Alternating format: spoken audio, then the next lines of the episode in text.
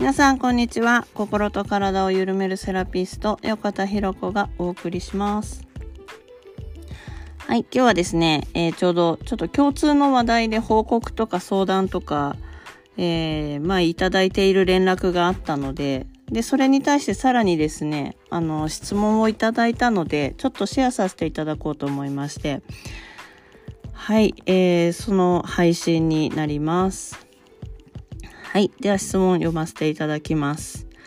えー、顎周りが突然荒れるようになりました。かゆみがある時もあります。これもまた何か意味があったりするのでしょうか対策などあれば教えてくださいということで、えー、質問ありがとうございます。はい。えー、まああの私ちょっと独特な見解をするかもしれないんですけどえっとですね何か意味があったりっていうのは多分うちのあのサロンでですね全てあの、体から出ているねまああの病気も全て風邪も全てまあ出ているそれらは何か意味があるよというふうに捉えていてなので病気になっちゃいけないっていう考えが私の中にあまりないんですね。えー、なので、まあ何か意味があったりするんでしょうかっていうふうにね、なんかサインですかねみたいな感じで、えー、ご相談いただきました。はい、質問ありがとうございました。というわけでですね、ちょっと答えますね。で、まあ意味があったりっていうと、ちょっとその方それぞれに意味がある場合があるので、そのメッセージ的なものがね、出てくる場合があります。えー、まあですがここではね、ちょっと今日は広く広く広く広く あの答えさせていただきたいなと思います。あの私もちょっとガサガサとかゆみのある、えー、ザラザラとする感じとブツブツする感じが、えー、今続いておりましてでえっ、となんだろうなぐらいなで私あんまり気にしないのであホルモンバランスかなとか疲れてるんだろうなとかそういえば最近寝られてないなとかいう なんかもう勝手にこれぐらいな感じですぐに済ませてあちょっと休もうぐらいなで温めようとかっていう風になってくんですけど、えー、意味っていうとですねちょっとこの秋秋ってあのー、引用語行の法則で言うと、えー、大腸だったりとか影響を受けやすいんですよね。で、まあ、あと女性のね、ホルモンバランスも崩しやすい季節なんですよね。それとやはりね、こう、やっぱ夏の暑さから急に気温が下がることで体も冷えやすくなってきますよね。で、こういったことでね、いろんなこうトータル的に見てえー、ちょっとセンチメンタルになって悲しくなりやすい時期にも突入しますし感情で言うとね、えー、そういったこともやっぱお肌に出やすくなってきます。悲しくなったりあの不安になってみたり寂しくなったりとかね。こういう悲しいっていう気持ちが起こるようなことがねちょっと強めに出やすくなる時期なので、まあ、そういった意味でもあのお肌にね出やすくなりますし、えー、あとねやはりこうお腹ね調子崩しやすくなったりとかね、えー、まああとはやはりそのホルモンバランスからねこういうふうに影響を受けやすいので顎ねえー、ブツブツ出てきやすくなったりとかします。で空気のねやっぱりこう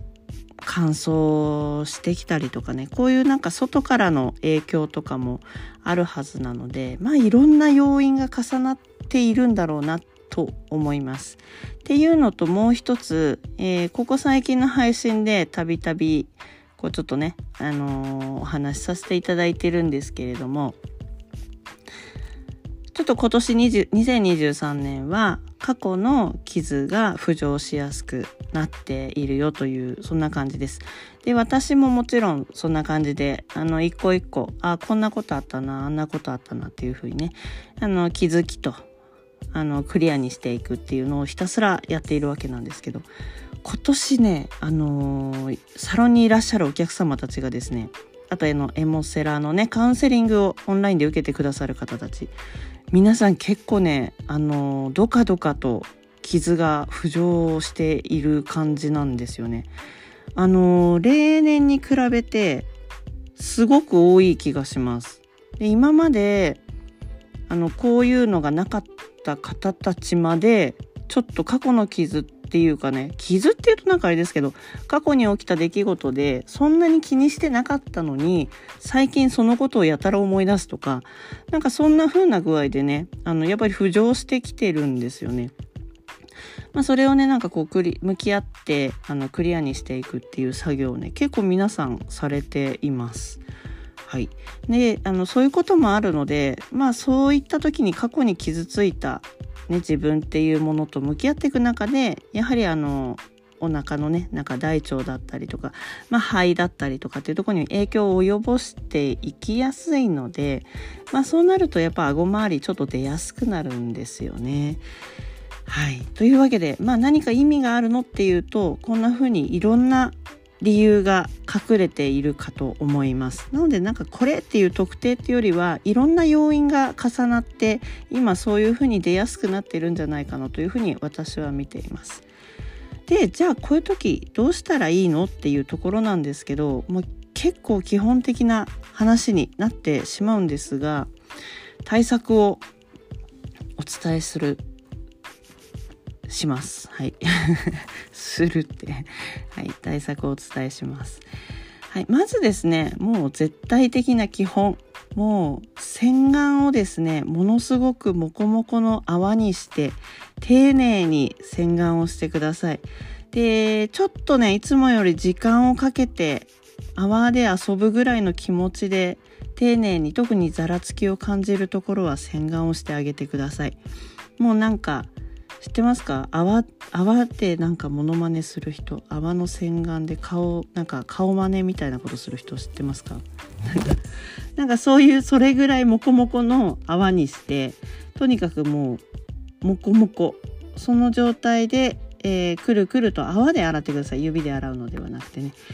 でちょっと時間をかけて丁寧にやるだけでざらつきとかってちょっと収まってくるんですね。で指の腹で洗うよりはるかに泡洗顔した方が肌の調子が良くなるので泡で洗顔をお願いします。1つ目は泡洗顔ですね。はい2つ目、えー、保水と保湿をねあんまりベタベタしすぎない程度にですね、えー、でもしっかり保水と保湿をしてあげてください。はい、ベタベタしすぎちゃうとですねお肌が休息モードに入るので、あの、逆に働かなくなってしまうんですね。なので自然治癒部分が働かなくなってしまうのであんまりベタベタにしない方がいいです。でミネルヴァ化粧品をね使ってくださってる方はジャバジャバ使っていただいて大丈夫です。はい。で、えー、というかことで次3つ目ですね。3つ目がですね、えー、温めることですね。お腹周りを温めましょう、えー、もしできる方であれば、えー、またこの方法を知ってる方はですね是非おすすめなのがお股回路だったり、えー、膣のケアをすることをおすすめします。もし男性ちょっとこのラジオはですね男性リスナーさんほとんどいないんですけど万が一男性の方でね似たような症状が出てるよっていう方がいらっしゃったらちょっとねお股ではなくねあの男性の場合は肛門を温めるようにしてください。で女性はねお股ダイレクトに膣の部分温めるといいです。えー、まあ湯たんぽとかをねお股に挟んでもいいかなっていう感じなんですけれどもお股回路がわかる方はお股回路をやってみてください。ホルモンバランスを整えるのと、えー、お腹を温める、え、ことにもなるのでお股を温めるだけでねでこれだけでですね結構安心感とか心地よさっていうものがね上がってくるので、えー、おすすめです。はいはい、えー、これで3つ、3つ ?3 つですね。はい。はい、4つ目いきます。はい、これ実はちょっと一番大事かもしれないぐらいの結構重要かつめちゃくちゃ簡単しかも誰しもができるやったことのあることじゃないかなと思うことなんですけど4つ目ですね深呼吸です深呼吸をとにかくしてくださいえー、私ここ最近深呼吸ちょっとだいぶ押してるんですけど呼吸に、えー、集中するってですね、えー、やり方によっては瞑想状態に入るんですね。で深呼吸って、えー、リラックス促しますし体温を上げてくれたりとかね、えー、その深呼吸が免疫力を上げてくれたりとか。ということはお肌の細胞もね良くなっていくんですね、まあ、なので、えー、深呼吸。とにかく深呼吸をしてください。結構ストレスで呼吸がね浅くなっている方とか気がついたら息止めてるよって方とかいらっしゃるんですね。なので深呼吸意識しましょう。体温上げていきましょう。でもしねお股回路できなくてもあのなかなか湯船入れないよって方も深呼吸はおそらくできるかなと思うのでちょっと深呼吸だけでもやってみてください。はい。えーですね。っていう感じかな。この深呼吸もしねもう一個おまけで加えるのであれば面白いことがなくても口角を上げてみてください。はい。えーとですね、口角上げることで脳って人間の体をめちゃくちゃ監視してるんですね。まあ、なので、えー、口角を上げると脳があ笑ったって判断してくれるんです。でそうすると何が起こるかっていうとあ笑ったから幸せホルモン出さなくちゃって働いてくれるんですね。えー、そうするとですね、そういう幸せホルモンっていうのもやっぱり免疫力上げてくれたりとかね、えー、しますし、それだけじゃなくてですね、いい遺伝子がね、オンになるんです。遺伝子が、いい遺伝子が書き換わってね、いい遺伝子がオンになります。で、えっと、代謝が上がったりとかね、あの、とにかく嬉しい効果がめちゃくちゃあるんですね。なので、もし面白いことがなくて笑えないよっていう場合でも、口角を上げるぐらいだったらできると思うので、口角を上げてみてください。はい。それだけで大丈夫です。はい。というわけでですね、今、えー、おまけでちょっと口角を上げるなんてことを言いましたけどね、洗顔、保湿、ね、保水保湿、えー、あとできれば体を温める、ね、お腹周りを温める。お股を温める、えー、というのと深呼吸ですね。リラックスすること深呼吸。でできれば口角を上げてみてください。というこの5つのポイントでした。はい。是非やってみていただきたいなと思います。はい、私もですね今日ちょっとかなり丁寧に洗顔をしたら肌のざらつきだけはとりあえず収まりましてで、えーと、保水と保湿と、えー、やっております。はいで、この後今日は、えー、ちょっと、ま、あの、回路が今ないので、え、ー、と、布ナプキン1枚当てている状態で、